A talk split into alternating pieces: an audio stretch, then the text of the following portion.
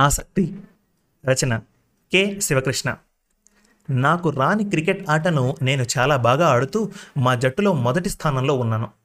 అసలు రాని ఆటని ఆడటం ఒక ఎత్తు అయితే అందులో మొదటి స్థానంలో ఉన్నాను అని అంటున్నాడు ఏంటి అని మీ సందేహమా? అయితే నా కథలోకి వెళ్ళాల్సిందే. ఈ కథను యువ రచయిత కె. శివకృష్ణ గారు రచించారు. ఈ కథ మన తెలుగు కథలు డాట్ కామ్లో ప్రచురింపబడింది. మీకు చదివి వినిపిస్తున్నది మీ మనోజ్. ఇక కథ ప్రారంభిద్దాం. నా పేరు అభి.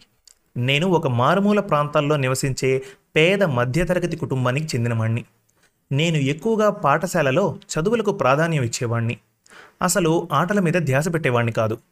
నా మిత్రులు కూడా అందరూ రమ్మని అడిగేవారు. అయినా కూడా నేను వెళ్ళేవాణ్ణి కాదు.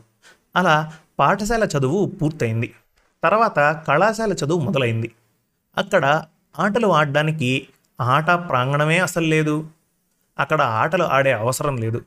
అందులో నాకు ఆసక్తి లేకపోయే. అలా కళాశాల చదువు కూడా పూర్తయింది.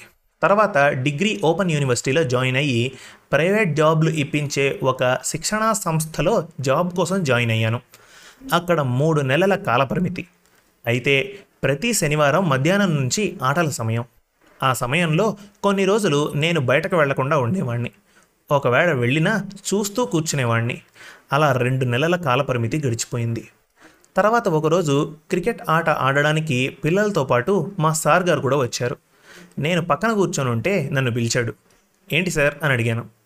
అప్పుడు ఆయన ఏం మాట్లాడకుండా అక్కడికి వెళ్ళి నిలబడి ఆటనాడు అని చెప్పాడు. నేను కాదు అనలేక సరే అని చెప్పి అక్కడికి వెళ్ళి నిలబడున్నాను.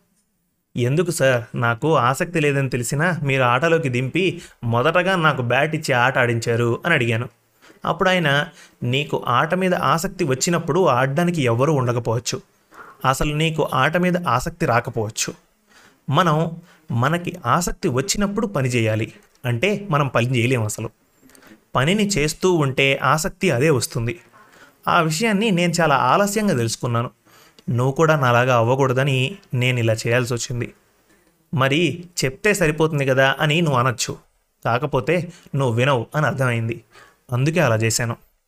నిజంగా చెప్పు నీకు ప్రాక్టికల్గా చెప్పకపోయి ఉంటే అర్థం చేసుకునేవాడివా? అని అడిగాడు. అప్పుడు నేను నిజమే సార్ నేను వినేవాడిని కాదు. చాలా కృతజ్ఞతలు సార్ చాలా మంచి సందేశం సమాచారం నాకు అందించారు. మీకు జీవితాంతం రుణపడి ఉంటాను అని చెప్పాను. అప్పటి నుండి ప్రతిరోజు ఆటను ఆడడం మొదలుపెట్టాను. ఆట మీద ఆసక్తి పెరిగింది. ఆటలో నేను మంచి పేరు తెచ్చుకున్నాను. అప్పటి నుంచి ప్రతి ఆటను గెలుస్తూ ఉన్నాను. ఇదండి నా కథ. శుభం. మరిన్ని మంచి తెలుగు కథల కోసం మన తెలుగు కథలు డాట్ కామ్ విజిట్ చేయండి. Thank you.